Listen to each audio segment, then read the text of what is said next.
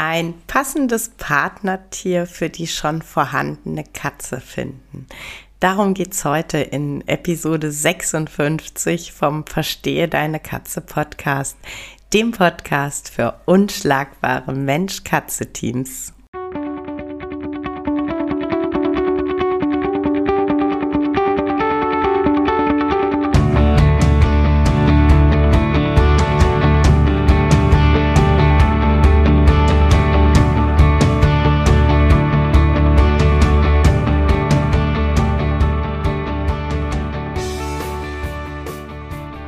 Bin Katrin Knispel, Mentorin für unschlagbare Mensch-Katze-Teams. Ich begleite dich als Hüter zu einem entspannten Alltag mit deinen Katzen. Ganz gleich, ob kleine Frage oder große Herausforderung. Ich bin an deiner Seite.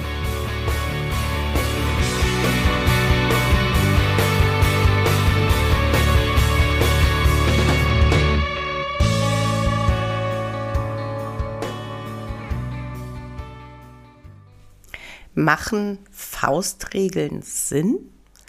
Warum gibt es diese Faustregeln? Und wenn die nicht ausschließlich Sinn machen, warum gibt es sie dann überhaupt? Das sind so äh, zusammengefasst die Fragen, die mir häufig, häufiger begegnen, wenn es um das Thema ähm, passende Partnerkatze wählen geht. Ähm, es gibt so ein paar Faustregeln. Ich zähle sie dir einfach mal auf und dann schauen wir sie uns genauer an. Partnertiere sollten ein ähnliches Alter haben. Kater-Kater bzw. Katze-Katze-Teams funktionieren besser. Die Katze sollte einen ähnlichen Charakter haben. Das sind so die, die drei Grundregeln. Und ähm, tatsächlich erlebe ich es bei Social Media gar nicht so selten, dass ähm, ein Post irgendwo erscheint, der könnte ungefähr so lauten, Hallo, ich habe eine drei Jahre alte Katze, ähm, für die möchte ich jetzt ein Partnertier, was passt dazu? Und dann kommt tatsächlich pauschalisiert die Aussage, ja, dann auch eine weibliche Katze, ähnlich alt, so zwischen zweieinhalb und vier Jahren und dann mit Gittertür zusammenführen und das passt dann. Äh, puh, nein. Also, äh, jein. Ich sag mal so, die Wahrscheinlichkeit, dass solch ein Team funktioniert, die ist nicht sehr gering. Das schon mal komplett vorausgeschickt. Aber das reicht einfach nicht aus. Jetzt schauen wir uns aber ganz kurz diese Pauschalaussagen an und ähm, wir schauen uns auch kurz an, warum diese pauschalisierten Aussagen zumindest als ähm, ja, ich sag mal, Leitschnur durchaus einen Sinn ergeben. Da haben wir einmal das Thema Alter. Es ist tatsächlich einfach so, dass es nicht sehr klug ist, zu einer schon älteren Katze ein einzelnes Kitten dazu zu setzen. Das liegt einfach daran, dass Kitten ein unglaublich hohes Aktivitätsniveau haben. Die sind wie kleine Flummis und die machen die Augen auf, sind unter Strom, bis sie die Augen wieder zumachen. Und das kann halt einfach unfassbar anstrengend sein für schon vorhandene Katzen. Ich weiß, dass es dann immer diese ähm, ich sag mal, Sonderfälle gibt, wo halt gesagt wird, ach, unsere alte Katze, die ist so aufgeblüht, als die Babykatze dazu kam. Ja, das kann es tatsächlich geben. Das, ne, Sonder- und Einzelfälle gibt es.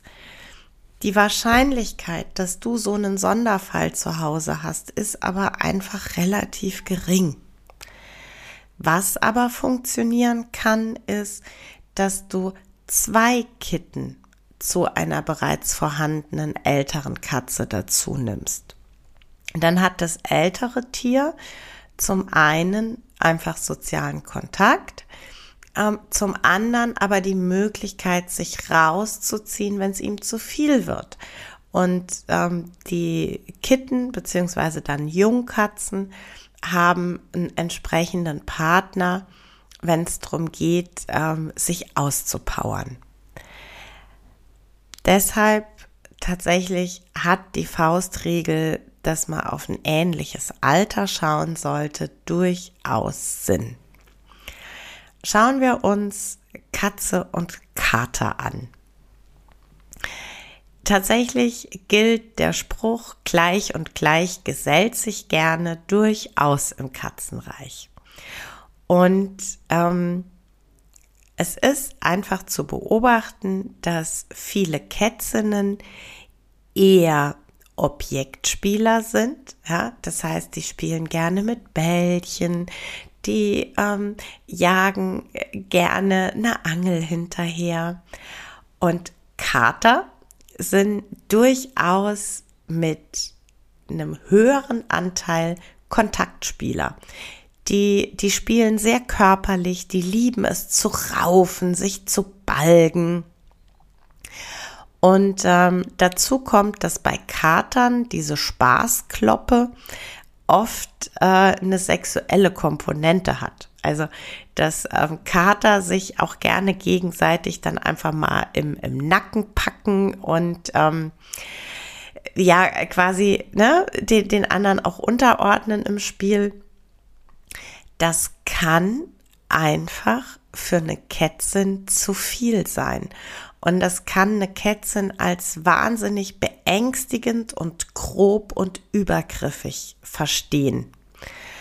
Und dann haben wir das Problem, dass wir zwei total unzufriedene Katzen haben. Einmal die Kätzin, die mit dieser wahnsinnigen Körperlichkeit nicht zurechtkommt und einmal den Kater, der eigentlich nur spielen möchte ähm, und das Spiel eskaliert für ihn aus unverständlichen, nicht nachvollziehbaren Gründen und er kann sich gar nicht richtig ausagieren.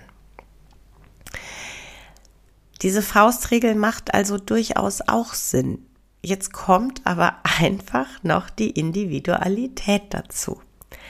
Es gibt Mädels, und ich habe ja auch unter drei Jungs ein Mädel laufen. Es gibt Mädels, die sind unglaublich körperlich. Und die mögen es, richtig zu kloppen. Und wenn denen der Kater zu wild wird, dann können die auch richtig durchgreifen und ganz klar ohne Angst und ohne Panik ihre individuelle Grenze klar machen und verteidigen.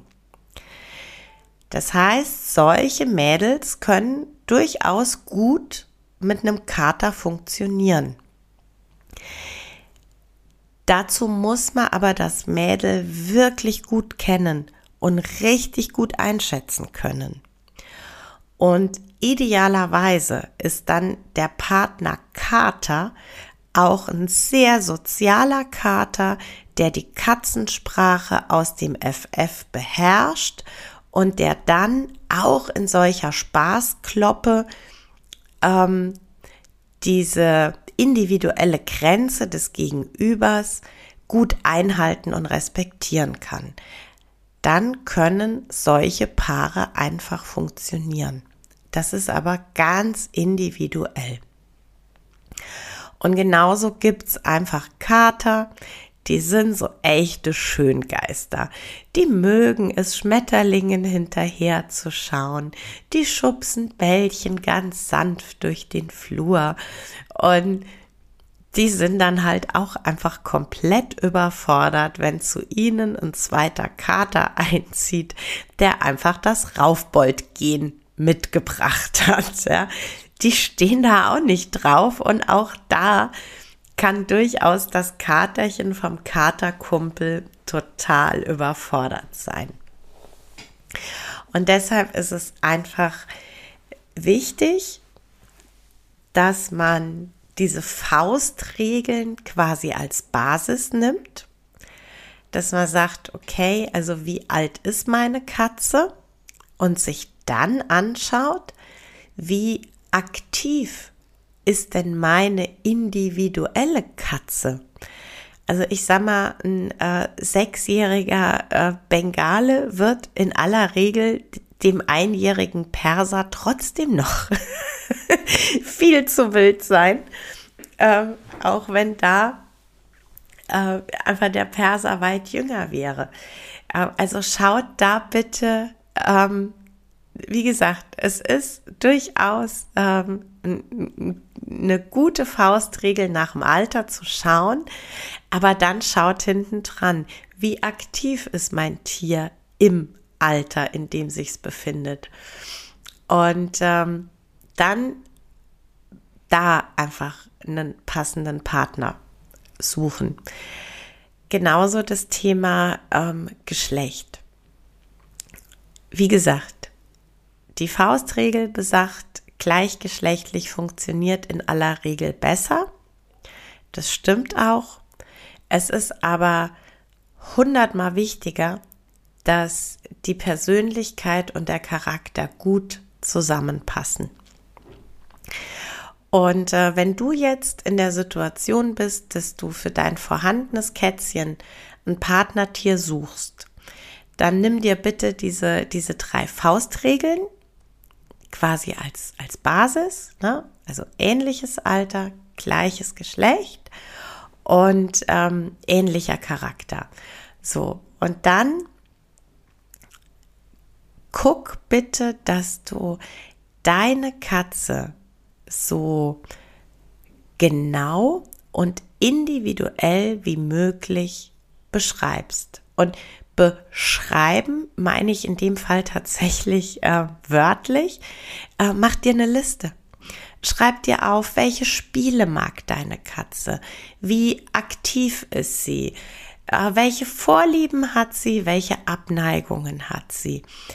Hat sie mit einem Partner zusammengelebt, der aus irgendeinem Grund nicht mehr da ist. Ähm, was für ein Partner war das? Welche Charaktereigenschaften hatte dieser vorhandene Partner? Ähm, schreib auf, wenn sie eben vorher einen Partner hatte, was waren so gemeinsame Aktivitäten, die die beiden sehr gemocht haben? Ähm, an welchem Punkt gab es zwischen den Partnern ähm, vorher Knatsch. Und wende dich dann mit dieser Beschreibung deines Tieres an ähm, die Tierschutzorgas in deiner direkten Umgebung, wenn du ein Tier aus dem Tierschutz haben möchtest. Wende dich an die Orgas in deiner Umgebung ähm, oder wenn du sagst, du bist dem Auslandstierschutz nicht abgeneigt, wende dich da an äh, die Kontaktstellen und ähm, sag, das und das und das sind die äh, Eigenschaften und ist die Persönlichkeit meiner Katze, die ich zu Hause habe. Und für diese Katze suche ich ein passendes Partnertier. Und dann lass dir Tiere vorschlagen, die die Verantwortlichen im Verein für geeignet halten. Das finde ich persönlich deshalb so wertvoll.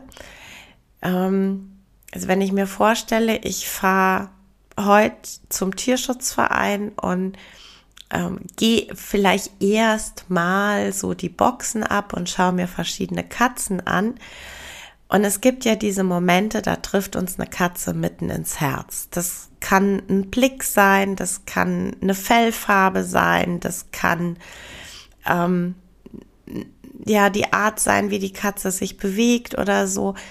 Und so, dann stehe ich da, bin mitten ins Herz getroffen von dieser Katze und dann gehe ich vielleicht auf Mitarbeiter im Tierschutz zu und sage, ach, hier Katze XY. Und wissen Sie, ich habe ja schon zu Hause und erzähle dann und dann schaut mich die Mitarbeiterin an und sagt, nee, das geht gar nicht. Also entweder das passt vom Alter nicht oder vom Charakter oder ich kann nur Wohnungshaltung und die Katze braucht aber 100 Prozent ohne ähm, Wenn und Aber Freigang. Ähm, oder die Katze ist FIF positiv und wird nur an ebenfalls FIF positive ähm, Katzen vermittelt. Oder oder oder. Und dann stehe ich da und dann wird höchstwahrscheinlich jede Katze, die mir an dem Tag vorgeschlagen wird, für mich nicht wirklich passen, weil ich einfach mitten ins Herz getroffen bin von einer Katze, die aber dann nicht gut passt. Und da finde ich es immer besser, wenn ich mich vorher schon an den Verein wende und der mir dann einfach, ähm, ich sage mal in Anführungszeichen, eine Auswahl präsentieren kann. Das klingt jetzt blöd, aber ist einfach, ne? Wenn man dann einfach eben das alles dahin geschickt hat, mit denen in Kontakt war, dann einen Termin macht und die sagen dann einfach, ja Mensch, wir haben jetzt schon mal überlegt, ähm, ich stelle Ihnen einfach mal die eine oder die zwei oder vielleicht auch fünf Katzen, die unserer Meinung nach gut in Frage kämen für Sie vor, dann ist das eine andere Nummer. Und wenn ich mich dann in eine von diesen bereits vorausgewählten Katzen aus dem blanken Nichts heraus verliebe, ist das eine ganz andere Nummer, weil die einfach zu meinen Voraussetzungen passt. Und ähm, wenn ich die Katze gut beschrieben habe, die ich schon zu Hause habe, und wenn der Verein die Tiere gut einschätzt, die er ähm, betreut, dann habe ich tatsächlich, wenn ich dann noch ähm, die Vergesellschaftung der beiden langsam und äh, mit einer Gittertür und mit äh, viel Gefühl und mit viel gut hinspüren auf äh, allen Seiten ähm, gestalte, dann habe ich wirklich gute Chancen, dass ähm, ja, dass da einfach ein unschlagbares Team entsteht zwar kein unschlagbares Mensch-Katze-Team, sondern ein unschlagbares Katzenteam. Ähm, aber ja, dann sind einfach die Voraussetzungen sehr, sehr gut dafür, dass äh, eine neue Katze tatsächlich ein Partner wird und ähm, dass ja, das einfach für das soziale Tier Katze ein, ein echter Benefit ist, dass äh, eine neue Katze bei uns einzieht. Ja, das war's für heute mit dem Verstehe deine Katze Podcast, dem Podcast für unschlagbare Mensch-Katze-Teams. Ich freue mich, wenn du den Podcast mit anderen Cat People teilst, wenn du äh, mir eine Bewertung dalässt oder einen Screenshot machst und bei Social Media teilst, mich und andere Cat People text. Ich danke dir für deine Unterstützung und wie immer am Ende von Verstehe deine Katze, knuddel deine Katzen.